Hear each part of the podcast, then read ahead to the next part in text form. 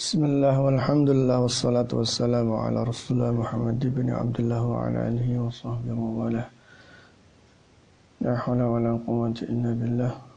Subhanaka la ilma lana illa ma 'allamtana innaka antal alimul hakim. Rabbi shrah li sadri wa yassir li amri wa hlul 'uqdatam min lisani yafqahu qawli. Allahumma anfa'na bima 'allamtana wa 'allimna ma yanfa'una wa zidna 'ilman walhamdulillahi 'ala kulli hal. Assalamu alaikum warahmatullahi wabarakatuh.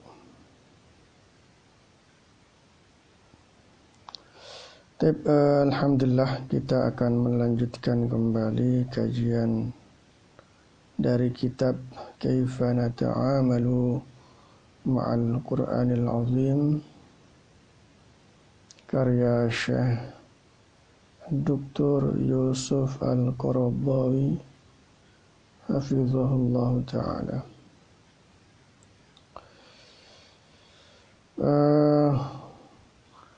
Dan yang kita baca pada kesempatan ini adalah bab yang berjudul Al-Quranu Kitabun Mahfuz. Al-Quranu Kitabun Mahfuz. Quran sebagai sebuah kitab suci yang terjaga keaslian dan keotentikannya, gitu ya. Salisan asfarul ahdil qadimi mali'atun birriwayatil mutanaqidah. Bagian-bagian dari perjanjian lama itu dipenuhi oleh riwayat-riwayat yang saling bertentangan. Allati la sabila ila taufiqi bainaha bi ayyi hal, yang riwayat-riwayat yang bertentangan itu tidak bisa dikompromikan, tidak bisa disinkronkan. Ya. Kalau dalam bahasa usul fikihnya kan al-jam'u, ya, menyinkronkan antara teks-teks yang tampaknya bertentangan, gitu ya. Jadi kalau di Al-Quran itu kan ada beberapa ayat, ada banyak ayat, hadis-hadis juga seperti itu yang sepertinya secara tekstual itu bertentangan. Ya. Nah, titik temunya nanti adalah dengan cara disinkronkan, gitu ya. Sehingga kita akan tahu bahwa ternyata itu bukan teks-teks yang bertentangan, tetapi saling melengkapi, gitu ya. Contohnya yang satu mungkin masih sangat global, ya, sehingga perlu diperjelas dengan teks yang satunya yang lebih rinci. Ya. Yang satu bersifat tujuan, yang satunya lagi bicara teknisnya, gitu ya. Nah, kalau di perjanjian lama ini itu banyak sekali teks-teks yang saling bertentangan yang nggak bisa disinkronkan. Mimma yaj'alu ba'dal asfari al-ukhra tantiqu bil kizbi wal bukhtan. Sehingga otomatis kan, ya, sangat otomatis logikanya kalau bertentangan seperti itu, ya. Ya, yang satu A, yang satu B, kan logikanya pasti salah satu A adalah kebohongan. Bal inna sifra al-wahida tatanaqabu ba'du ishahatihi ma'al ba'dil akhar. Bahkan dalam satu sifr, ya, sifr itu seperti juz lah, ya, kayak di Al-Quran itu. Itu ada teks-teks yang saling bertentangan. Itu yang ketiga. Rabi'an, yang satu, yang dua ya udah di video sebelumnya, ya. Wal'adu al-qadimu ghasin bil asatiril wahmiyati wal qisasi al-jinsiyati ad-da'irah. Di perjanjian lama juga harus diakui Di sana banyak sekali mitos-mitos, dongeng-dongeng yang sifatnya wahmiyah, asumtif, imajinatif, ya, ilustratif, bukan ilustratif apa, ilusi gitu ya. Wal qasasi al-jinsiyatid da'irah, begitu juga kisah-kisah lawan jenis ya, yang da'irah, yang jorok ya kan. Wal akhlaqis sayyiatil lati tanabhi an mazahirit tuhri an mazahirit tuhri wat taqdis. Begitu juga di perjanjian lama ini justru banyak konten-konten ayat-ayat yang malah isinya itu malah akhlak-akhlak yang buruk gitu ya, yang bertentangan dengan nilai-nilai kesucian dan kesakralan gitu ya. Jadi tentu saja ya masalah besar karena ini kan kitab suci gitu ya, ini kitab suci. Khamisan wa huwa ila hadza yunaqidul haqa'iqal 'ilmiyyata tsabitata bitajrubati al-waqi'iyati. Yang kelima, ternyata juga hal-hal itu ya memang bertentangan dengan fakta-fakta ilmiah yang sudah terbukti. Ya. Wan nazra al-aqliyah ar-rasyida juga bertentangan dengan akal sehat. Walau kana wahyan samawiyan ma zaharat fihi hadhil akhta. Karena pasti kalau itu merupakan wahyu langit ya, wahyu Tuhan, pastinya enggak ada lah kesalahan-kesalahan itu. Ya, tidak ada kesalahan-kesalahan yang bertentangan dengan fakta-fakta ilmiah. Sadisan intaha min dirasati ilal usul allati istamadda minha kuttabul ahdil qadimi ma'lumatihim. Jadi yang keenam, Syekh Dr. Badran Muhammad Badran ya kan. Ini kan ceritanya Syekh Yusuf Al-Qaradawi mengutip kitabnya Syekh Badran Muhammad Badran yang mengkaji Taurat. Jadi Syekh Badran ini dari kajiannya yang mendalam ya, akhirnya beliau menyimpulkan bahwa para penulis perjanjian lama pada masa dahulu itu menggunakan tiga sumber utama, tiga referensi utama mereka dalam menulis perjanjian lama. Artinya ada tiga sumber utama yang dahulu digunakan oleh para penulis perjanjian lama untuk menyusun kitab Taurat. Wa min ahammiha nasyid ikhtanun hikam aminubi, yang ketiga qanun Hamurabi. Ya. Nasyid ikhtanun itu ya lagu-lagu ya, senandung-senandung, syair-syair. Ikhtanun hikam aminubi ya, hikmah-hikmah aminubi. Yang ketiga qanun Hamurabi, undang-undangnya Hamurabi. Ini Hamurabi ini cukup terkenal ya, Hamurabi begitu kita biasa menyebutnya. Jadi syair-syair, kemudian hikmah-hikmah dan undang-undang yang ditulis oleh tiga nama tadi itu yang oleh Syekh Dr. Badran ini ditegaskan bahwa tiga inilah yang kemungkinan besar menjadi referensi utama dari penulisan perjanjian lama. Wal waqi'u anna ad-darisa lil ahdil qadim yajidu fi tayyaratin 'adidatin syani'ah. Yang jelas setiap orang yang mengkaji perjanjian lama maka di sana akan menemukan ya hal-hal yang syani'ah, yang ya bahasa halusnya mah aneh gitulah ya.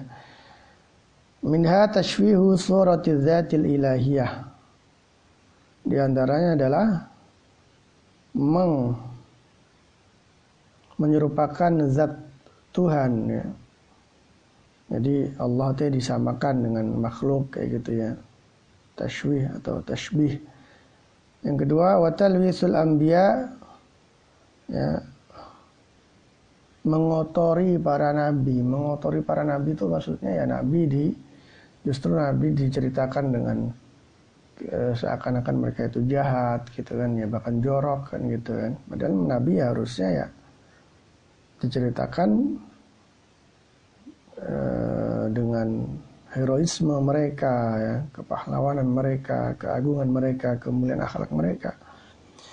Wa mujafatul aqli salimi, dan bertentangan dengan akal yang sehat. Wa munaqabatul ilmi sahih, juga bertentangan dengan ilmu yang benar. Wa tanaqubatul adidatu baina asfaril ahdil qadimi bal baina ishahat ishahatis sifril wahidi. Ya, sekali lagi ya pertentangan-pertentangan antara satu sifar dengan lainnya, bahkan dalam satu juz atau satu sifar yang sama. Hadza ila janibit ta'assubi al-a'mali sya'bi Bani Israil, ya. Selain itu tidak bisa dipungkiri ya bahwa unsur fanatisme buta Bani Israel ini juga berperan dalam penulisan kitab perjanjian lama. Mimma yaj'aluna la numhihu ayya thiqatin wa la nukfi alaihi ayya tasdiq.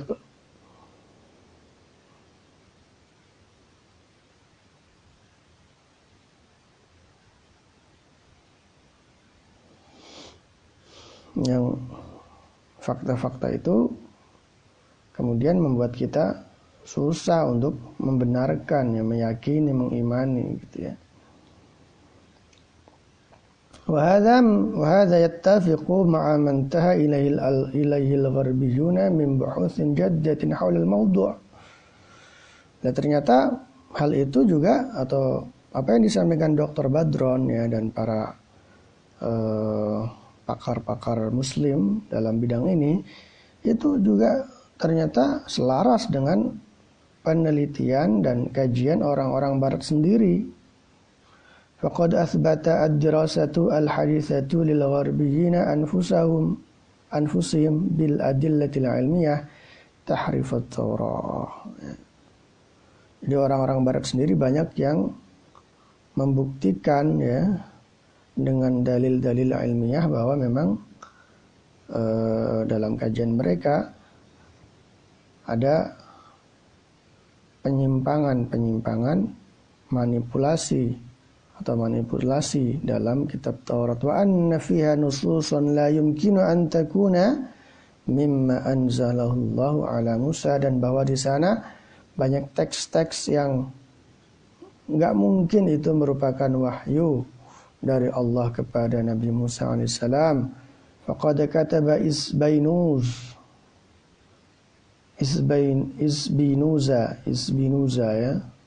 Spinoza al-failasufu al-yahudiyu al-mutaharriru naqdan qawiyan lil-ahdil qadim. Bahkan ada seorang pemikir, seorang filsuf Yahudi ya, Spinoza. Ini juga dia punya kritik yang tajam terhadap perjanjian lama. Atsbata fihi 'adama sihhati nisbatihi liman nusiba ilaihim minal anbiya ma bi khassatit taurah haitsu atsbata bid-dalili al-qati'i annaha kutibat ba'da Musa bi mi'atis sinin. Termasuk Spinoza ini mengukuhkan, menegaskan bahwa kisah-kisah Nabi yang ada di Taurat khususnya itu tidak sahih gitu ya, tidak benar ya. Ya karena tadi memang di situ banyak teks-teks yang justru para Nabi ini diceritakan dengan jelek ya, bahkan dengan jorok. Nah, Spinoza ini juga menyimpulkan ya dengan dalil yang kuat bahwa memang perjanjian lama ini ya sebenarnya ditulis setelah Nabi Musa dengan jarak ratusan tahun. Jadi Nabi Musa sudah meninggal ratusan tahun baru didokumentasikan. Wa dzalika fi kitabil qayyim risalatun fil lahuti was siyasati. Keterangan Spinoza ini terdapat dalam kitabnya, judulnya Risalah fil Lahut was Siyasah. Wa qad talaba ba'dul ulama'i wal mufakkirina fil gharbi biwujub ib'adil kutubil muqaddas wala siyama al-ahdil qadim an madarisil awladi wal banat. Ini yang menarik juga ini ya, bahwa ternyata banyak sekali para pemikir, para tokoh agama ya di barat itu yang justru menuntut untuk dijauhkannya kitab-kitab suci ya, kitab-kitab suci mereka tentu saja. Khususnya kitab perjanjian lama. Dijauhkan dari mana? Dijauhkan dari sekolah-sekolah anak dan sekolah-sekolah perempuan.